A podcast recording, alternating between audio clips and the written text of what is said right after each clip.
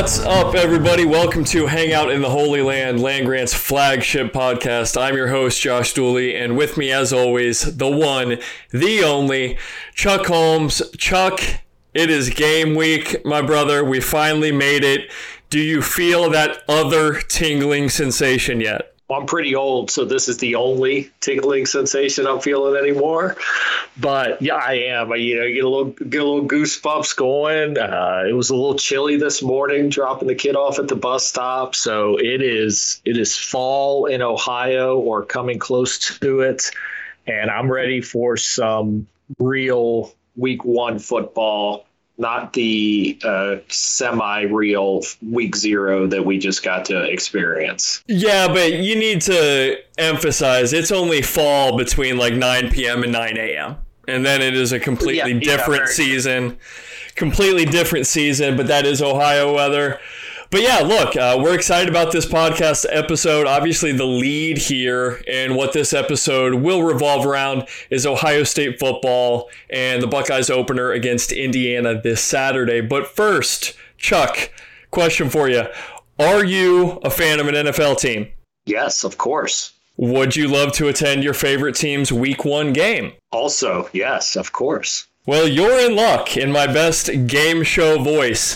Fans First Sports Network is giving away 4 free tickets to the Week 1 NFL game of your choice, up to $5,000. The rules to enter are simple. Go to contest.fansfirstsports, that's fansfirstsports.com, and fill out the appropriate information. And that's it. Once you've done that, you've been officially registered to win the 4 free tickets to any Week 1 NFL game. So, Chuck and others, what are you waiting for? Go enter for your shot at seeing your favorite team in action. Contest ends on September 4th. Damn, I'm a professional. But, partner, before we dig into Week 1, let's hit on some Week 0 in college football. It happened. It was real. It was supposed to be spectacular, but alas, it was not. Navy went down like a sunken ship to Notre Dame. Bazinga.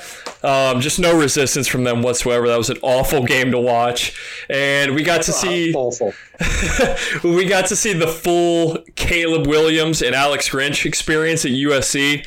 Just all gas, no brakes is how we're going to refer to that team. All offense, no defense. Chuck, how much of that Week 0 slate did you catch? And how much more worried about Notre Dame are you now that they have a quarterback capable of completing a forward pass? I watched enough that I'm glad Alex Grinch is not still a coach at Ohio State. And he may have been incognito, though, in the shoe last November. Maybe. I also stand firm in my expectations that Archie's going to stay the only 2-time Heisman winner.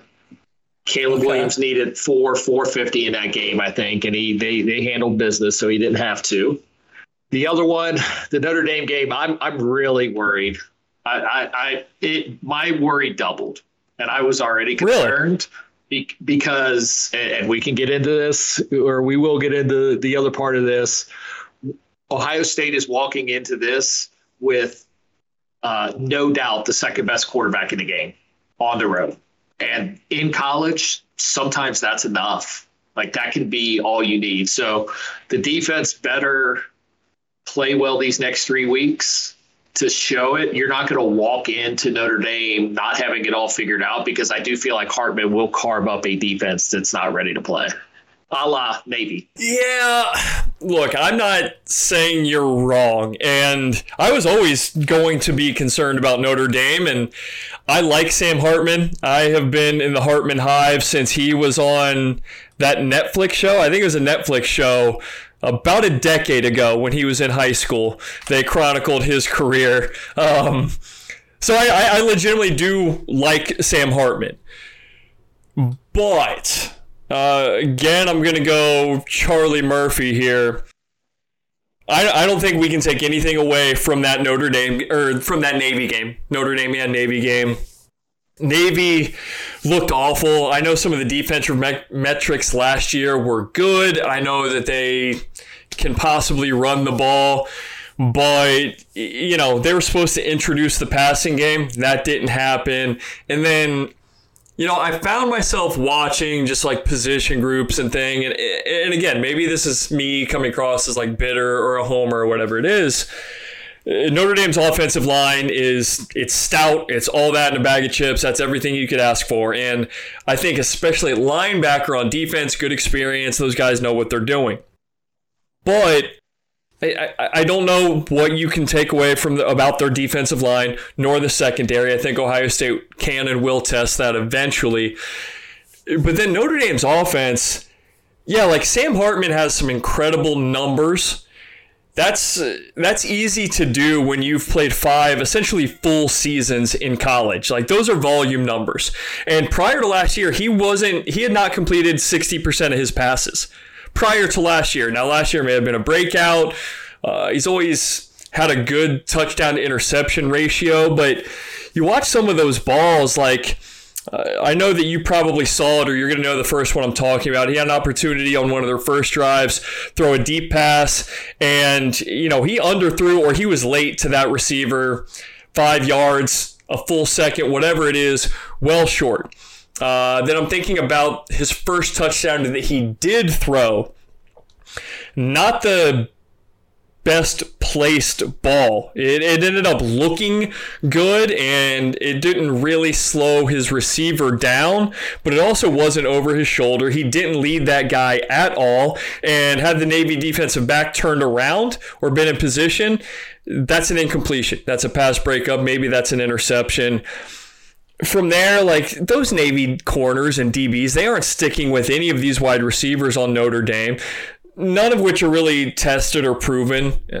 Gosh, their second best wide receiver last year, guess what? He's on Ohio State. He's converted to cornerback, and he's probably not going to see the field this year. That's Lorenzo Styles Jr. The thing with Hartman is I think he can do a lot of things.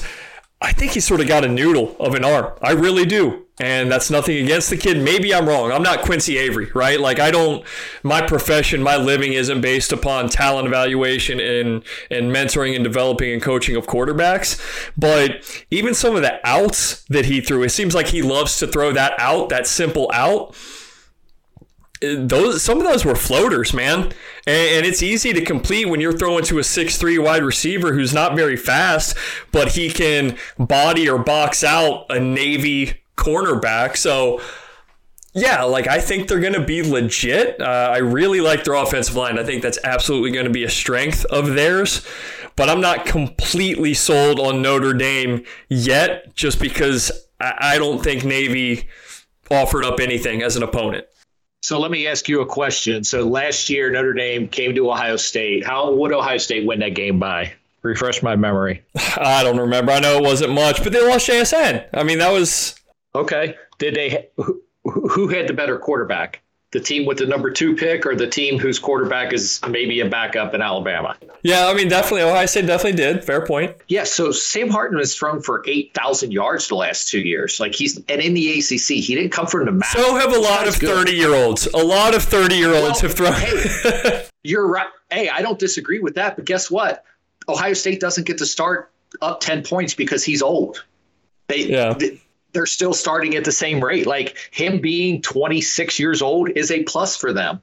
The other part that really concerns me is all Navy does. I know they're bringing in the passing game, but the offensive coordinator they brought in ran the ball 70% of the time last year, and they averaged about 2 yards a carry. So Navy was designed to run the ball. They brought in a guy that ran the ball, and they still couldn't run the ball on Notre Dame.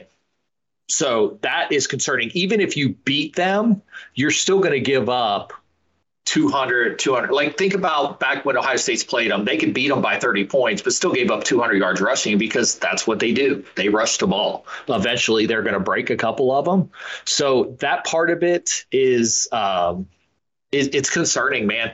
Ohio State doesn't have the best quarterback in this game, and Notre Dame's defense looks much improved. So I'm concerned. I mean, it's definitely fair. Look, you know, I'm throwing jabs at Hartman and Notre Dame because I've never really been the biggest fan. But, yeah, I mean, they're going to be legit. I absolutely believe that. And I think that they are better than the Notre Dame of last year. But it's just, again, it's all about position groups, right? Like, I don't think Notre Dame has a legit wide receiver on the roster. Maybe I'll be proven wrong there. And yeah, they can run the ball. They've got, the kid's name is going to escape me, but he's a tank. You know, he averaged like 8 yards per carry against Notre Dame on Saturday. I think he's a good running back, but for the majority of the year last year, Ohio State was very, very, very strong against the run. Granted, they weren't so much against Michigan. Maybe that was scheme. Maybe that was game plan. But, you know, I think that Ohio State's front six, front seven will be better. Just addition by subtraction. No offense to those guys who have departed. So, I don't know. We'll see. It's definitely... I'm glad that it's week four instead of week one, and it's week five for Notre Dame. I think Notre Dame plays 5 consecutive weeks or 4 consecutive weeks in the lead up to that. Granted, they don't play anybody, but they play North Carolina State, which, you know, I'm not up on the Wolfpack this year, but we'll see. They don't have the quarterback they did last year. I don't know if they'll really be anything to write home about, but yeah, it's a little concerning to see that they have an actual quarterback, but I'm not going to fret just yet. I might after this Saturday when I see what Ohio State puts on the field, but I need to at least get to Saturday or Sunday for that. And, you know, just quickly as far as USC goes, next verse, same as the first, right? It's the same thing. We know what Caleb Williams can do. He's got a gang load. He's got more weapons now, I think. The freshman Zachary Branch was dynamic, looked like a Reggie Bush or a Ted Ginn or something like that. He looked great. Is it Zachary Branch? I think I got that right. I know Chuck's going to look it up right now and confirm. Zachariah. Okay, yeah. I didn't want to mess that up. I knew you were looking it up for me. But then the defense, gosh, gave up a handful of 20-plus yard plays. 28 points overall, a ton of first downs. I wish I could give credit to at least one person posted something on Twitter. I saw it, or X. I saw it where it was like 3rd and 22, and rather than just sort of let your guys up front eat and keep everything underneath, Grinch like sent the house or some exotic look, ended up being a 30-yard scramble for San Jose State's quarterback. I don't know that that guy's ever going to get it. And so, but they're probably going to be in the thick of things. They're playing a tough conference, though. I like Oregon. Spoiler alert for our sort of preseason questionnaire. I was high on Oregon. I have them in the playoff. Breaking news, Chuck. I don't know if you want to react to that, but I've got Oregon coming out of the Pac-12 and making the playoff. I'm going to call them the Pac-4. How about that? But yeah, I mean, it'll be interesting, but I didn't take a ton from week zero. Like I said, I just don't think Navy's much of a team. San Jose State wasn't going to offer much resistance to USC. So anything else about that week stand out? I mean, you probably didn't watch OU San Diego State or anything like that. No, I didn't have a parlay on OU like you did, so I didn't watch it. Here's the thing. I'm not going to take your slander because Curtis Rourke, last year's MAC Player of the Year, had like 80 yards passing through 15 game minutes, and then he went out for the rest of the game. So I should have gotten my money back. You can't do anything about injuries. It just sort of is what it is. Anything else, week zero or otherwise, that you want to cover? Anything of significance that I might have missed before we jump into this Ohio State-Indiana spiel? I mean, it's Tuesday afternoon. We didn't miss any news or anything today that we need to discuss. Anything? I don't know that we did. It was a pretty low-key day. I don't want to bury the lead, so maybe we'll get to that as part of this. But, yeah, I think... let's just jump into it. Let's do it. Well, Chuck and I... let's take a break first. Let's take a break so we don't have to break. And then we're going to go headlong in, and everybody better hold the hell on because it's going to get bumpy. All right. We're going to regroup here, get ready, and we'll be right back with you guys.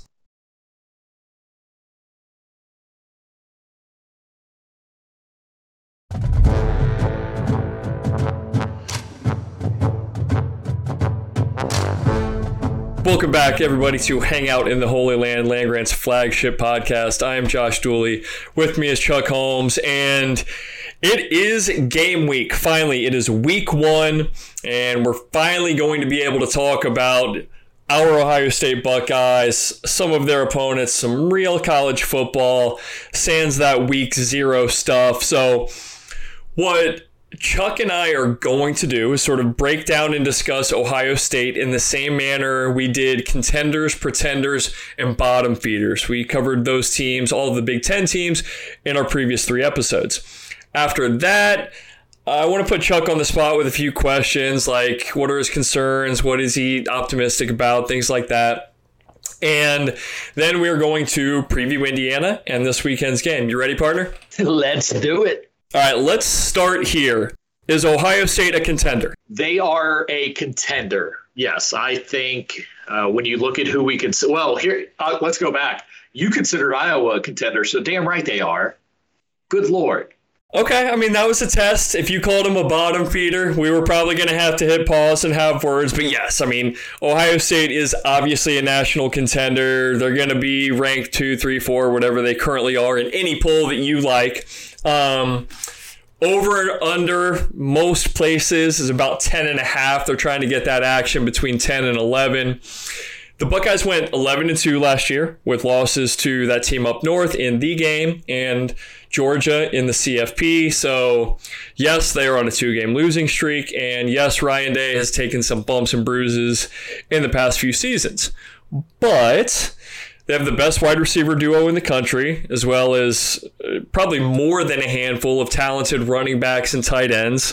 On the other side of the ball, OSU legitimately returns all of their best players from the 2022 campaign. Like, all of their best defenders are back. Sans maybe Zach Harrison, who had his moments.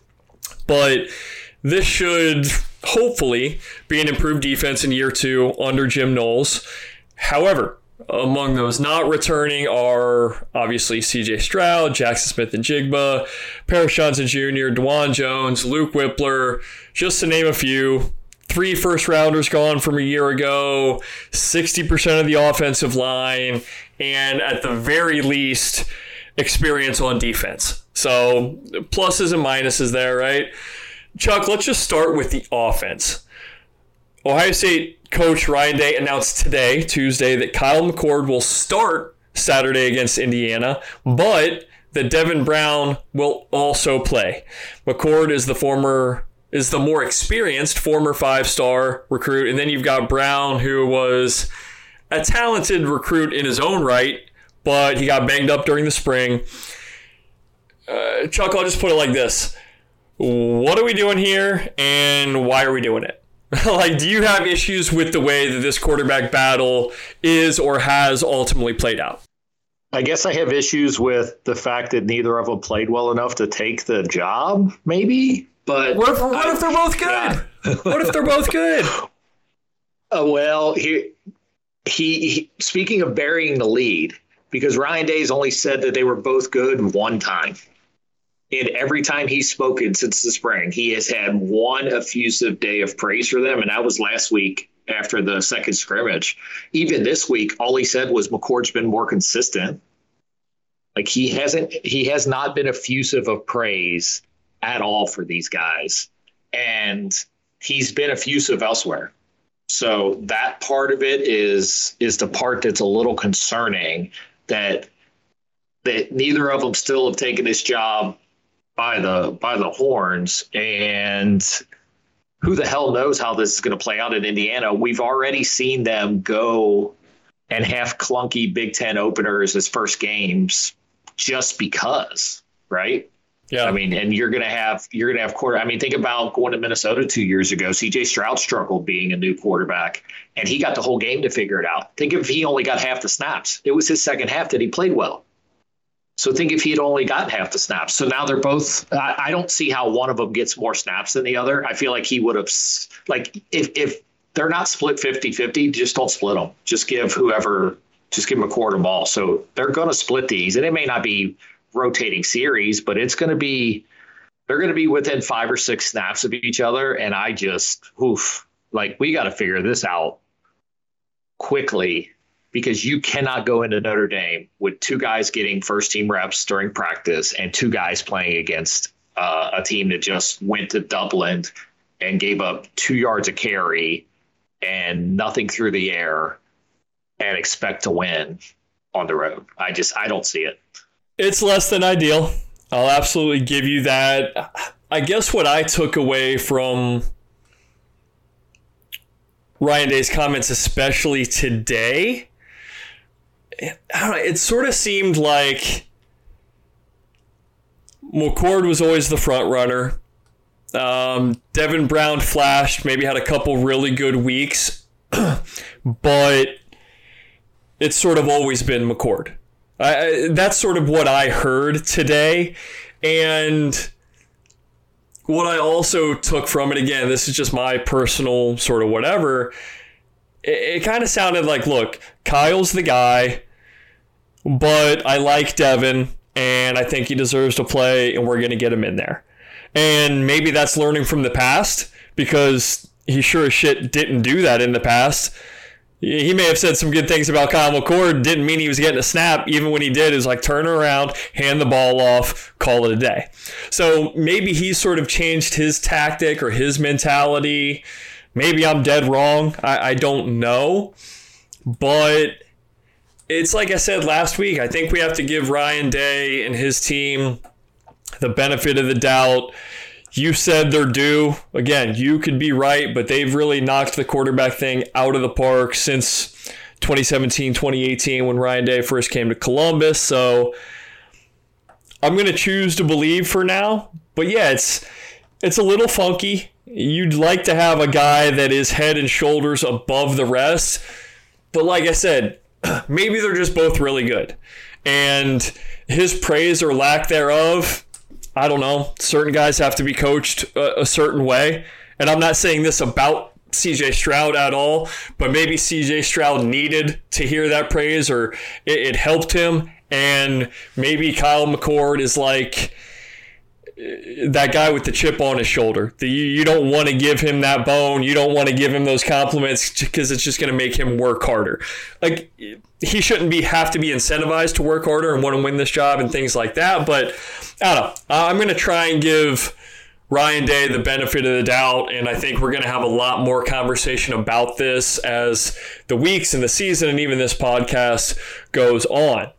But moving on, at running back, wide receiver, and tight end, a.k.a. the skill positions, I can't even count all the scarlet and gray studs using both hands. We sort of know what to expect there, right? Like, if you're listening to this pod, you know the deal with Marvin Harrison Jr., Emeka Egbuka, TreVeyon Henderson, Cade Stover, etc. But, Chuck, humor the fans.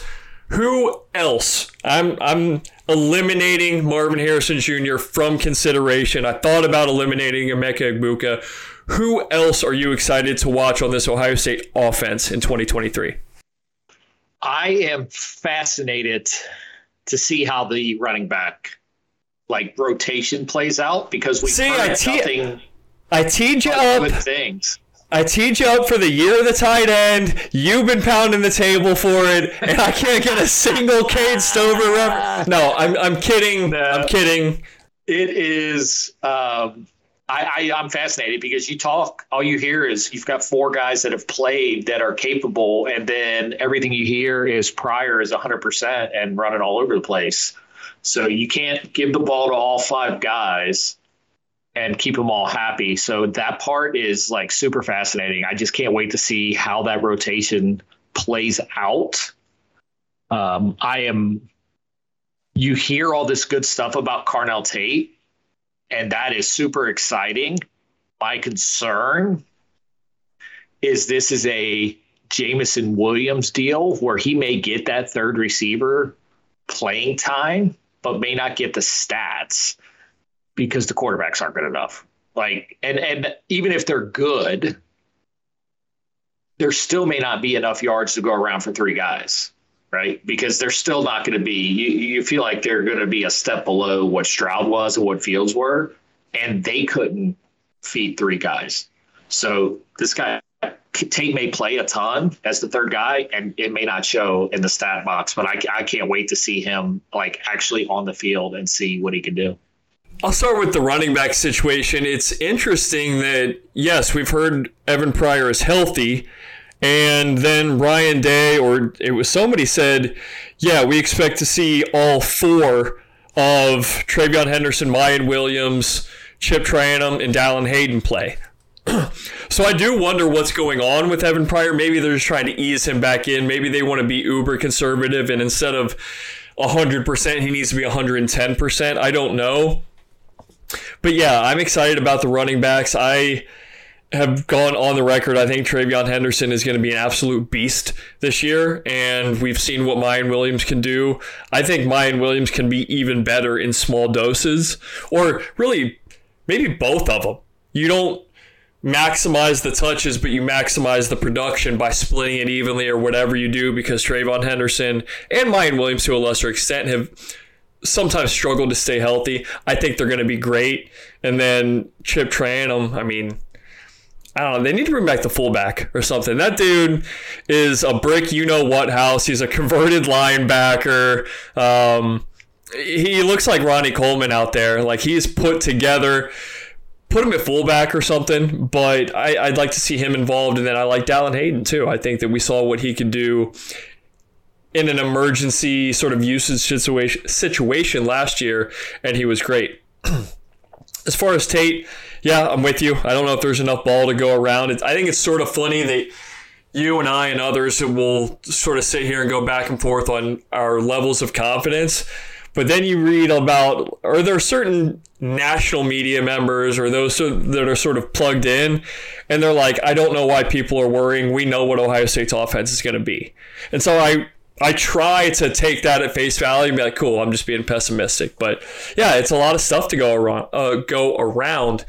And beyond that, somebody's got to protect all these guys and block for them, right? So up front, I would say that there is some concern as Ohio State is looking to replace both tackles as well as its starting center. Chuck and I have gone back and forth on this. Certainly a bit nervous, but I look at what Justin Frye did with the Buckeyes offensive line last year. Run blocking was up and down at times, but pass pro was typically great, especially against Georgia. Then you check on Paris Johnson Jr. and DeJuan Jones and Luke Whipler at the next level.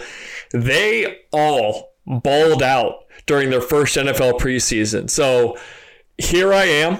I am officially planting my flag on Josh Jimmy Simmons Island and entrusting McCord or Brown's life and well-being to Justin Frye. Chuck, will you join me? Will you come home? Will you inhabit my island? I will not yet.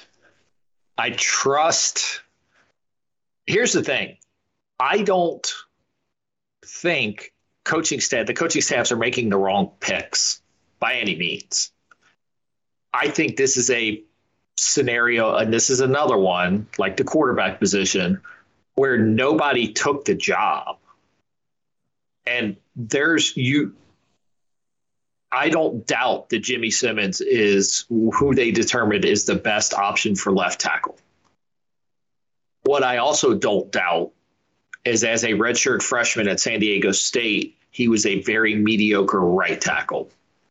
So in 8 months, he went from a mediocre group of five right tackle to good enough to start for the number two or number three team in the country at left tackle. That's a big jump, man. Like that is a huge leap in production that he needs to show. And so I'm a little worried still. I can't wait to see it. I think I'll be watching the tackles more live than I will the quarterback, because you got to watch them more. Like that part of it, if they're good and if he's as good as we all hope he is, he makes the quarterback's job so much easier and they'll have a chance for success. If the tackles stink, I don't care who you put back there. Stroud, you could bring C.J. Stroud back. If the tackles stink, he's not going to be any good. That's fair.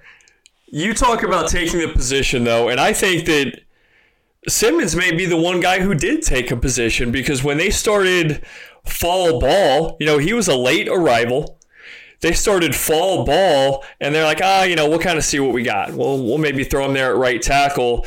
And then 20 minutes later, it seemed like we heard that he had been moved to left tackle. He was the front runner for the job. Like, we started hearing this a while back. So maybe he did take the job. And you're right, that's a big jump, especially to go to the complete opposite side of the line.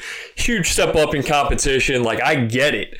But it seemed like he took to it pretty quickly, and he became a front runner pretty quickly. Maybe your options suck, which is a variation of what you said, but there's at least an argument to be made that Simmons did take the job, and he was the one guy to do so. And then Fryer, look, he was good in limited action last year at right tackle, which is back where he's at now. So I think it was it Maryland or Indiana, though? Like, it wasn't a huge sample size. And so we don't know that he's going to replace DeJuan Jones and play to that level. But, how do you feel about the interior of the line, though? You're pretty set there. I mean, they got to be...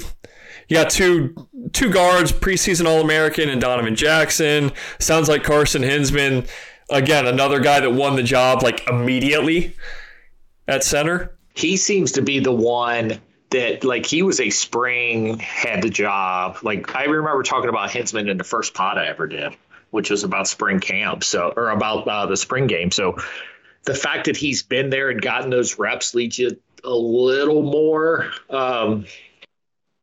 less concerned about that. But center's really important. What's going to help him is those guards are really going to help. Like, these guys are coming back, and they're going to be the gel, right? Guards, good guards help a center more than good guards help tackles. Tackles are on their own. They're not going to get help. It doesn't matter what the other guys do. The tackle's got to go one-on-one against the guy in front of him or catch. Like, he just doesn't – he's not going to see that help. They'll be able to help Hinsman a little bit if he needs it, and that part of it is really it's really – a strength of the team. And for me, it almost leads me to believe, like, if you told me Miyan Williams averaged more yards per carry because he was kind of the thunder to the lightning on the outside that is TreVeyon Henderson, it wouldn't shock me because of the line being able to move the pile more for him. How would you feel about a very, very, very, very short Brandon Jacobs and then a Tiki Barber? Would you take that duo for Ohio State this year? I'm in. Sign me up. Sign me up for 1,000 yards for both of them, and we're cooking at that point. Because then it just opens up so much of the playbook. It takes the pressure off the tackles. It takes pressure off the quarterbacks that you can't do when you're just dropping back 50 times a game. And I just need to get a Brandon Jacobs reference into the pod. Always a guy that I like. Why? Is he like your nephew or something? Uncle? I don't know, man. You watched him play. He was a running back. He was like 6'4", 240. He was just an awkward looking guy. He was Derrick Henry before Derrick Henry with less speed. But I don't know. Let me live. All right, let's talk about some defense. On defense for the Buckeyes, I think it starts up front. Ohio State will be hoping for an improved pass rush led by preseason All-American JT Tuimoloau, and his running mate Jack Sawyer on the opposite defensive end. A 4 to probably 5 player defensive tackle rotation, maybe, is sort of what we're hearing. Regardless, whatever that rotation is at DT, it will have plenty of girth and run-stopping ability. And so I think that's going to be a good unit up front. And then those guys will be backed up by another preseason All-American and linebacker Tommy Eichenberg, as well as his brother from another mother, Steel Chambers. About a two-man unit as they come, or that you will find. And then in the back end, sure, some questions to be answered, especially based on what we saw at the end of last year. But this OSU secondary has arguably been the talk of their preseason. Cornerback Denzel Burke was a freshman All-American in 2021. Everyone is saying that he is back to his old ways after a down 2022 season. You got Jordan Hancock and Ole Miss transfer Davison Igbenogson. They will, sounds like they're going to battle, continue to battle for the opposite corner spot. Jim Knowles mentioned today that Jordan Hancock may be able to slide inside, play maybe more of like a slot corner, I think. And then at safety, at the very least, you've got a ton of experience, plus an actual living, breathing unicorn in Sonny Styles. He is the second-year freak show and former five-star recruit in the 2022 class. FYI, he does not turn 19 until November. So, I don't know. I just can't wait to see him on the field. Chuck, I went through the defense a little bit quicker. How do you feel about this defense? Who do you want to see? Any concerns there? I am irrationally excited about this secondary this year. There is nothing that they've done in the last couple of years to justify it, but I just think they are in a talent and position-wise, they are in the right spots, and these guys are like the secondary is back. BIA is back, baby. We are going to see a defensive back end that dominates games as much as a defensive back end can in college football in 2023. I think the safeties are all where they need to be. I love that Jim Knowles last week mentioned that Sonny Styles is essentially a nickel / strong side linebacker, that he's just going to be in there. So even if teams are lined up to pound the ball, it sure sounds like they're just going to keep him on the field and he's just going to turn into a linebacker for those plays. The cornerbacks are, they have three of them that they have that kind of confidence in is huge. And I could not be more fired up for the back end. I think the defensive line is going to be much improved. I don't have concerns about the back end. If the defensive line plays to its potential, now we're talking about a defense that can, with a B offense, B- offense, still make a run at a playoff because they can win games 28-20 instead of 45-30. Any concerns about the to-be-named free adjuster safety?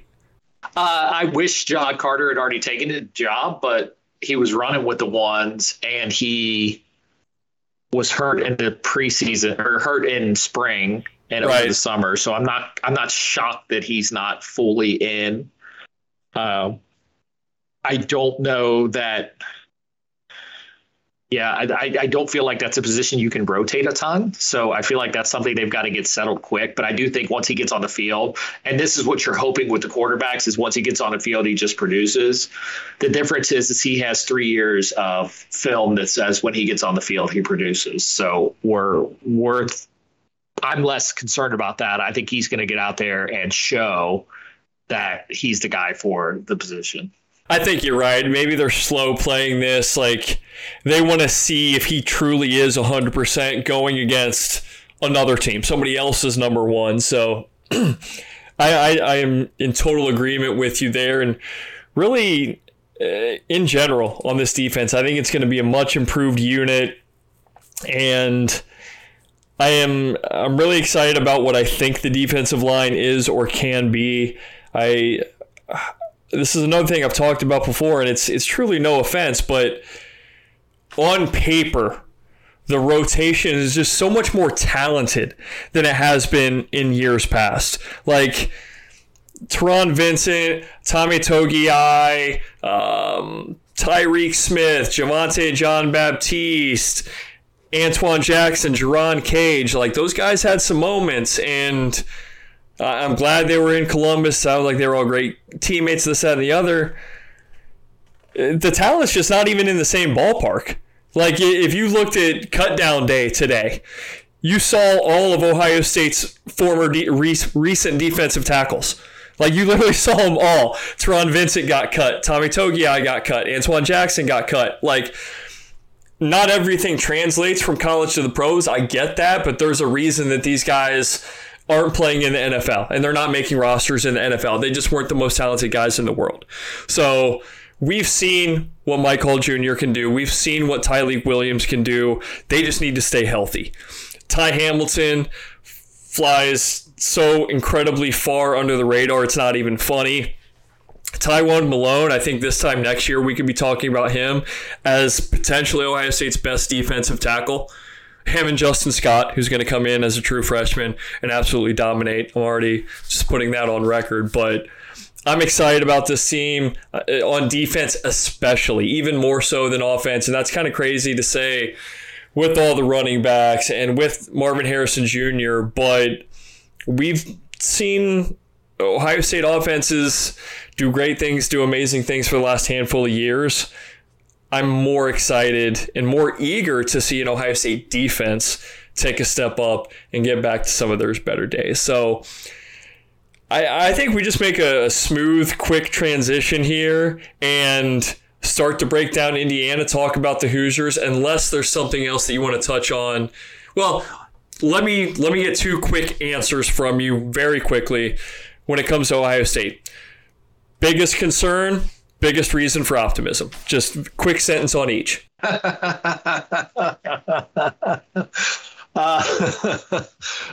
the quarterback. What else could it be? All right, I've got you down for quarterback is your biggest reason for optimism. I've got that. God. Oh. Okay, so be optimistic then. What gives you the most optimism about this team? The defensive secondary being improved. I am completely bought in on. If they lose a game to Michigan again this year, it's not because of three busted plays. It's going to be they're just a better team or whatever it may be. It's not going to be because of fluke busted plays. Same thing in a Georgia rematch. They're not going to win or lose those games because of stupid plays that the defensive backfield wasn't prepared for. I agree with that. I think I agree with your first point too, by default, that it's got to be the quarterback, most important position on the team. We still have a lot of questions. I guess my hope is that, and you see this with some, not just football players, not just quarterbacks, you see this with some athletes. Like some guys practice like shit. They shouldn't, but they can't get up for it. They can't flip that switch mentally or maybe even physically, but then they can go out in games and they're winners. And, we have no past history really of Kyle McCord doing that because he hasn't had the opportunity at Ohio State. But I'm going to choose to remain optimistic while admitting that, you want more certainty when it comes to your quarterback position. But let's just flip over and talk Indiana. I know you've been chomping at the bit to talk Indiana football. Me and Tom Allen, we're two peas in a pod, so I can't wait to discuss.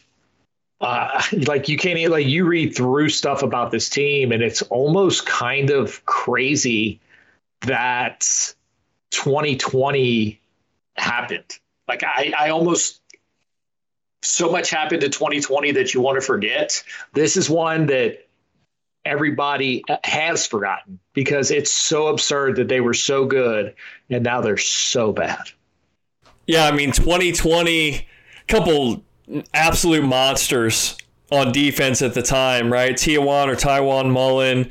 They had McFadden, the linebacker, and then they had Freifogel, the 6'8 wide receiver. Peyton Hendershot was good for them too.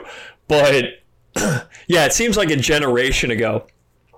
As far as 2023 goes, it'll be their 7th season under Tom Allen with a few new-ish coordinators in tow, including former Ohio State analyst and Jim Knowles protege Matt Guerrieri. He was at Ohio State last year, and then he took the Tulsa defensive coordinator position for about 3 weeks, and then he left for Indiana to be the co-DC. This team and this program, they are in the midst of what I would call either a total rebuild or a pending teardown. Like, it's going to be one or the other. I don't know where they're at yet. Like you and I talked about, they competed for a Big Ten title in 2020, but they have since gone 6-18. Allen is undoubtedly on the hot seat, and they're heading into this season with just 8 returning starters from a year ago and 25 transfer portal additions now on the roster. Like, simply put, this is not a good team.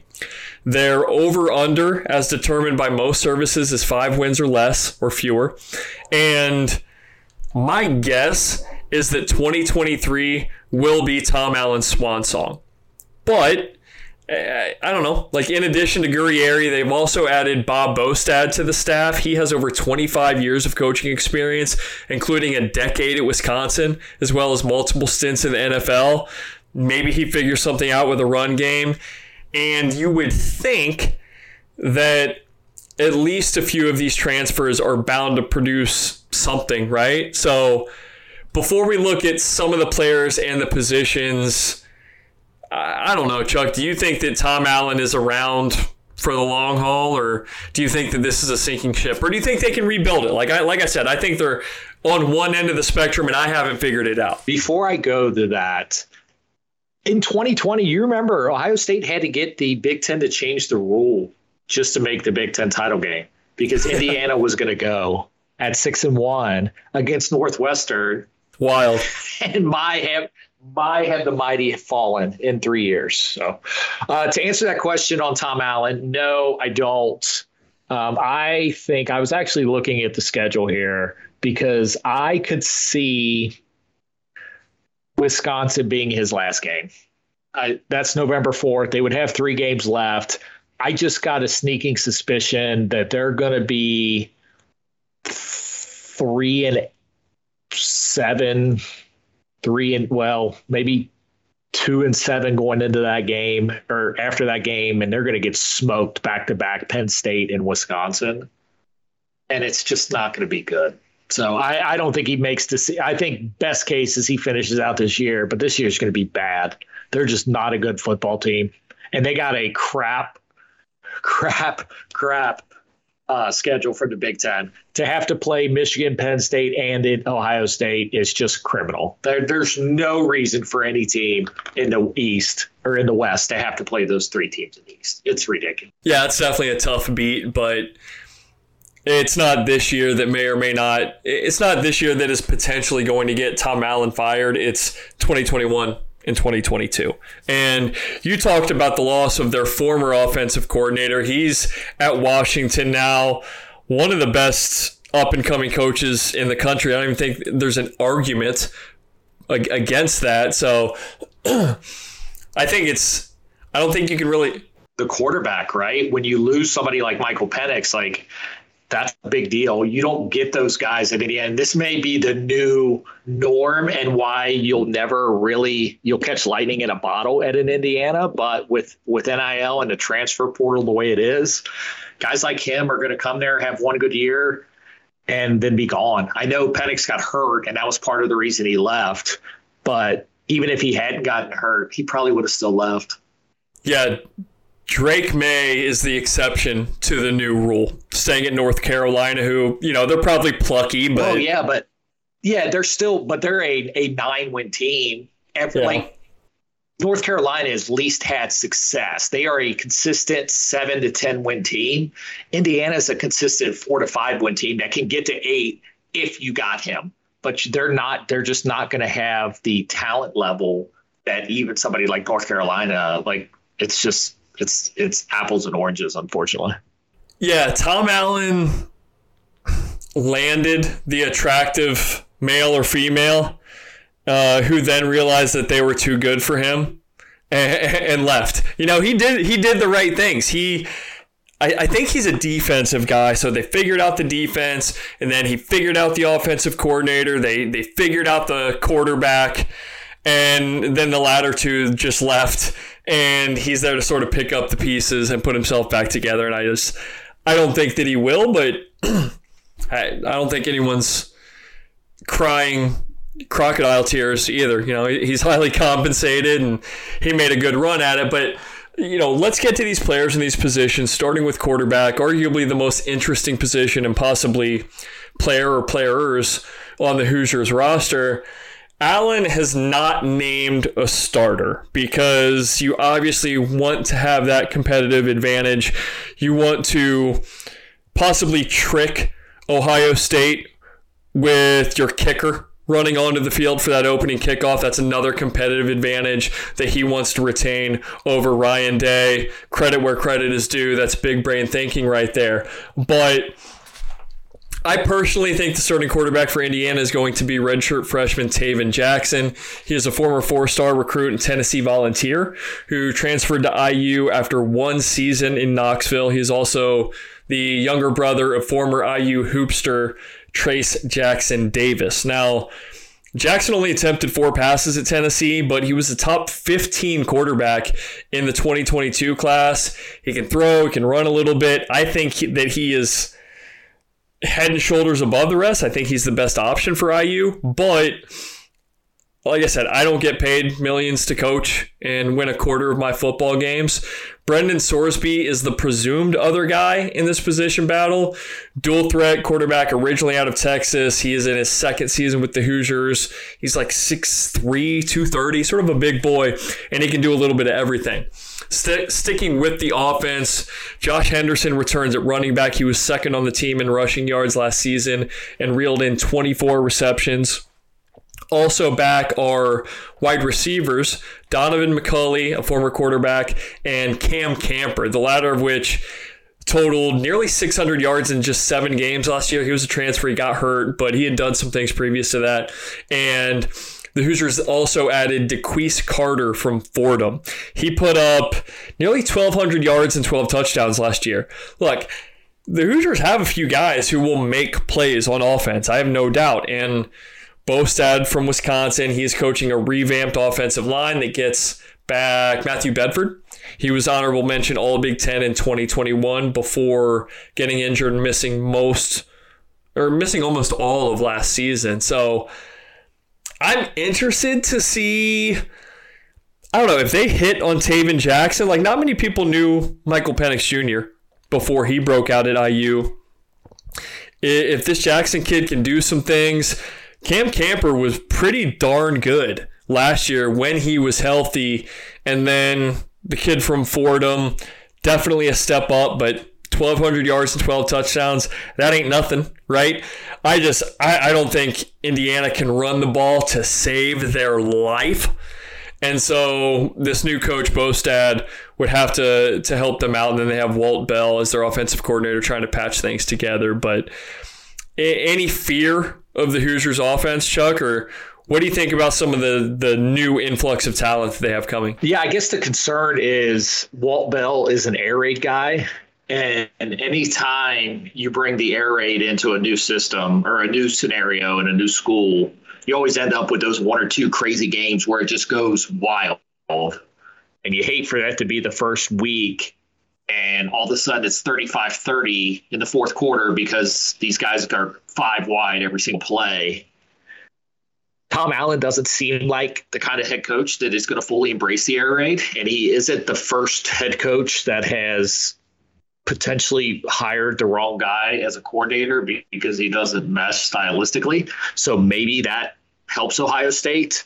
But if that whole first quarter, they're 5 wide the whole time and they make a couple plays, then all of a sudden you start getting a little itchy wondering, hey, are they going to be able to bust this open because they're just slinging it everywhere, every single snap. Yeah. I want to give them some benefit of the doubt. But, you know, they tried this last year. Connor Bazelak was a high-profile dude coming out of high school, and he played some at Mizzou. Now, I don't think he was a top 15 quarterback in his recruiting class, but Taven Jackson was, and whether he left Tennessee because he wanted to come back home, like be near where his brother went to school, and he's from Indiana as well, or it may have been that maybe he didn't think he could beat out Joe Milton and the freshman they brought in. I don't know. But I'm not saying he's untalented or can't. He might be something. But even if he is, again, I look at the rest of the roster. I don't have them pulled up in front of me right now, but I think they averaged like 1.5 yards per carry per rush last year. Like, it was awful. And that offensive line hasn't gotten much better. I mean, they get the guy back who I said, Bentner Barton. He was a honorable mention guy 2 years ago, but he missed all of last year. Even a great offensive line coach or a great offensive mind, I don't know how much they can sort of fix a run game in short order if all of the pieces are the same. But, I don't know. On the other side of the ball for IU, on defense, I think they're going to face some real challenges, whether they're playing Ohio State or anyone else. 9 of the Hoosiers' top 10 tacklers from a year ago are gone. And Guerrieri was brought in to be the co-DC after Chad Wilt's unit gave up 34 points per game and allowed 450 yards per game in 2022. I don't know about you, Chuck, if somebody gets brought in to be like the co-manager when I'm already the manager, like, I'm not loving that. I don't know how well you could put aside your ego. I don't know that that's great for Wilt. I know Guerrieri was apparently a hot commodity because he was a defensive coordinator for 2 schools just this summer. That's impressive. That's got to be something, right? Or at least during the spring and the summer, because he left Tulsa after a month. Regardless, defense used to be a calling card for IU, but they just flat out stunk last year. Maybe replacing all the starters will be addition by subtraction. That's rarely the case. One player who is back is linebacker Aaron Casey. He's a good player. He led the Hoosiers with 86 total tackles last season, including 10.5 for loss, but very little to speak of other than Casey when it comes to returning production. The team did add former Western Michigan defensive lineman. He is a 5-year college vet. Gosh, I don't have the kid's name. Chuck, if you can look that up for me real quick, Indiana transfer from Western Michigan, defensive lineman. I just forgot to write it down. That's on me. But anyway, he totaled 68 tackles and 7 sacks in 2022. The names and the numbers are scarce elsewhere, Chuck. You know, IU is trying to cobble together a starting defense with random pieces from other schools and other teams. I think this is sort of where the Hoosiers really get their face kicked in this season. Like, it's just a bunch of guys, and I don't know how well it's going to work. They lost every defender of note besides Casey and added guys who made a few spot starts here and there in other conferences, but there aren't a lot of big names coming in or returning, and I think that's a problem. Andre Carter is who you were looking for. Yeah, yep, that's it. Yeah. Chad Wilt didn't call plays last year. So I'm guessing he's already been pretty much neutered to the point where he's just collecting a paycheck at this point. Tom Allen actually was the one that called plays last year. So he gave that back up when he brought in Matt Guerrieri because, I mean, what do you think? He just wanted Big Ten money versus AAC money coming here instead, or coming to Indiana instead of Tulsa, was probably what you're looking at there. When you bring these guys in from lower levels, like, they need to have produced. If they're not producing at the lower levels, like, what are they going to do when they play Ohio State's offensive line? You look at like guys like Jared Verse coming out of Albany. Well, he had 18 or 20 sacks at Albany, so of course he was going to probably be still okay at FSU. That's not these guys that Indiana's bringing in. So I don't. It's going to be, they're going to have to win shootouts. Like, they're going to win games 42-40 because I just don't see how the football or how the defensive side of the football can be productive. And it's kind of scary for that coaching staff because I think they're going to be in for a long year. And that's sort of where I'm at. Even though I like some of the pieces, I do. I remember watching Camper. I even wrote about him, during Ohio State's preview last year, and I was like, damn, you know, this guy. And then he got hurt. I know that at one point I was doing a write-up on him, and he put up some big-time stats in less than an ideal situation. So you look at him, you look at the quarterback, whoever it's going to be. I even mentioned Sorsby, like, I think he's going to be the backup, but he's a tank. You know, you look at a guy 6'3", 230. His last year, he played high school in Denton, Texas, and I was looking up his bio, and I think before he was hurt in his high school year, he, like, ran for 800, threw for 1,400, something like that. So he's a true dual threat. Jackson's got some skill, obviously a top 15 quarterback. So... and then the kid from Ford, I'm like, I think I like some of those pieces, but you may have been able to find those guys last year, even Bazelak, their former quarterback, like I mentioned, and it still didn't work. What's funny enough is Jack Tuttle was there forever. Do you know that he is at Michigan? Sixth year, Jack Tuttle, who couldn't cut it at Indiana, was like, I'm going to go be at least second string at Michigan. Go chase the ring. You know, more power to you. I appreciate that. I give you kudos, but I don't think this is a good team. I think they are arguably the worst team in the Big Ten. Maybe they'll surprise me, you, all of us, but I hope that this game is a confidence builder for several Ohio State players. I would like it to be a confidence builder for a quarterback and a couple of offensive tackles. If I could go ahead and just like put that out there in the universe, that's what I would like. Unfortunately, I don't know that their opposition is going to offer much resistance, because I think that those are some of the weaknesses for IU, being secondary and then offensive line. But again, we're not experts. I appreciate what Tom Allen did a couple of years ago, but you can't argue, you can't deny that they are on like such a downward trajectory that it's hard to believe in a bounce back at this point, unless a bunch of these new players hit. But it's like, hey, we were awful and we're bringing back 8 total starters and we're going to bring in all these transfers. Like, we've seen how that has typically worked. The exception is a Mel Tucker Michigan State team. Maybe it is a 2023 Colorado team. I doubt it. I can't wait to see them play TCU, but I think it's going to be tough sledding for them.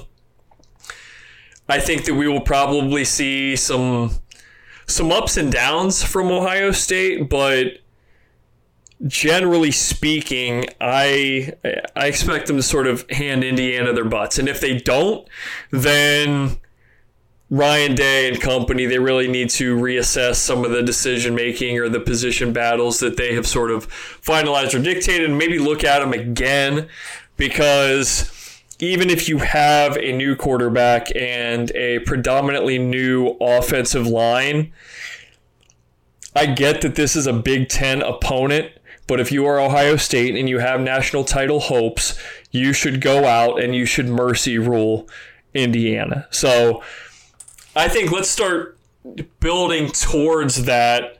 Chuck, you can either give me a prediction as to like how you think this game plays out. You can tell me when you think we're going to see Kyle McCord versus Devin Brown. You can give me a star of the game, like a predicted star of the game. Or do you just want to do score predictions? It's up to you. It's your first game week. Pick one of those things and we'll start there. Our partners at MyBookie have this at 29.5. And that is a really, really big number for a team that doesn't have a starting quarterback to side it. So I think it ends up being a comfortable number because the talent discrepancy is just too big. And it's not like going to Indiana is that big of a deal, especially with all the Ohio State fans. This is actually the best case scenario for traveling for Ohio State, because going to Indiana in the middle of the year after you've been to a couple games is, okay, we'll go. First game of the year, we're in, right? Everybody's in. They're going. It's going to be all Scarlet versus Crimson. So I think they win going away 20, 21 points, but I don't think they cover. And I sure as hell do not believe that this defense gives up enough points for an over 59.5. I think it's a lower 30-10 game, 28-10 type walking, going away in the fourth quarter. If it's 28-10, yikes. If that's the final score, I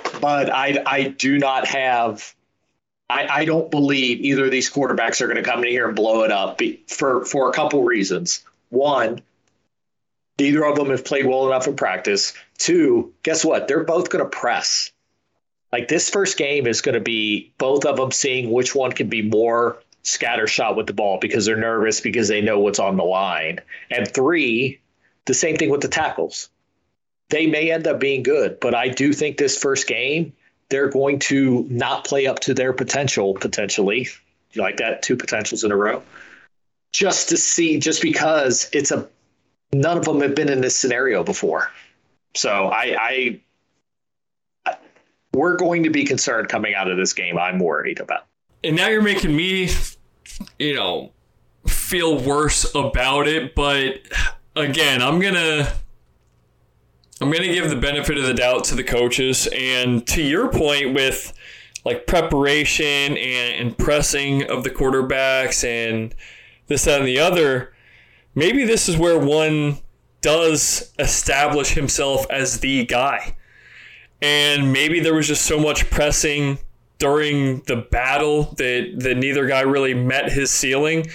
But if one of these guys steps up and balls out in their first, let's say, real start or their first real game action, as far as Devin Brown goes, then maybe that makes Ryan Day's eventual decision that much easier.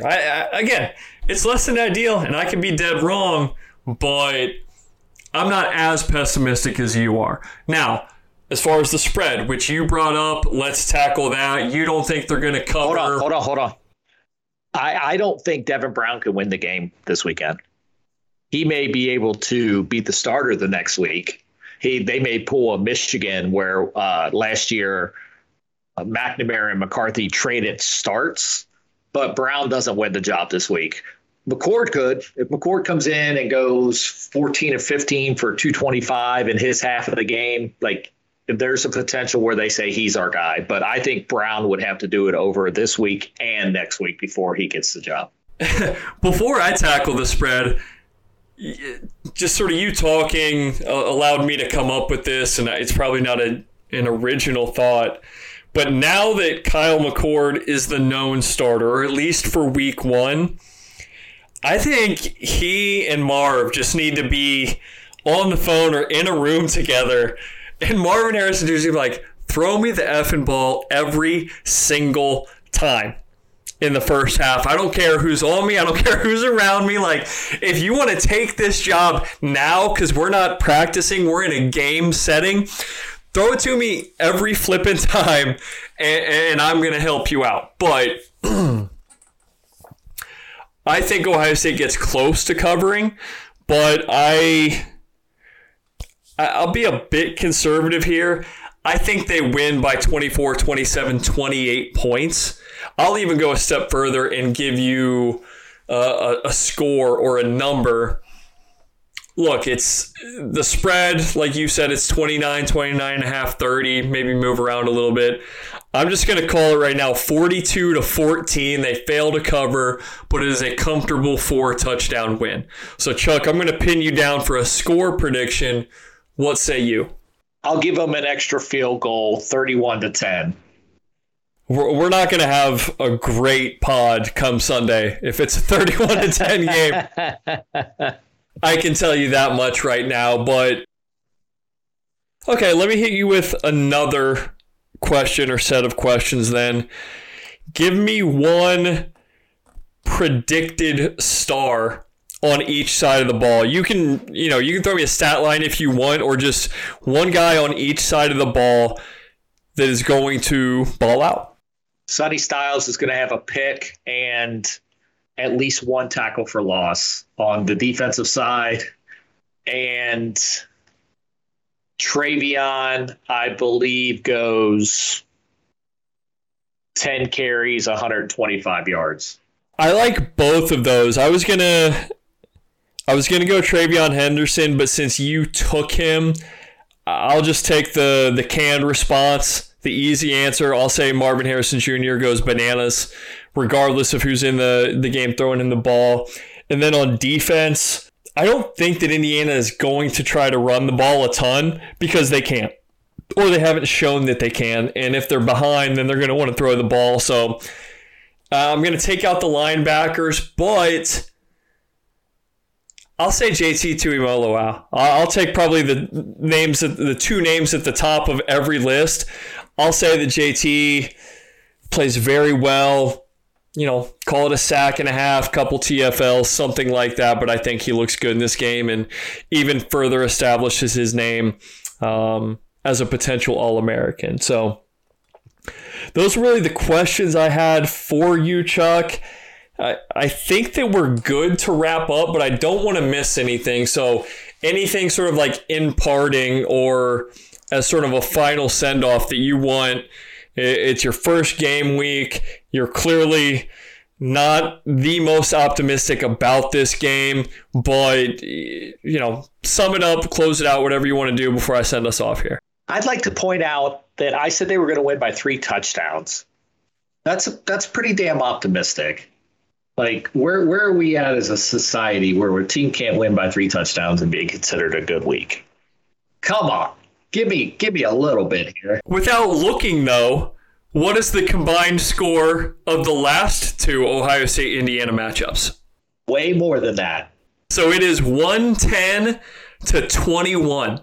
Back in October of 2021, Ohio State 154-7, and then November 12th of last year, Ohio State 156-14.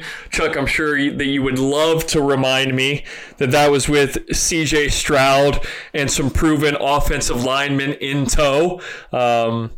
At least going back to 2021, though, like C.J. Stroud wasn't that proven, and you know, Thayer Mumford and company.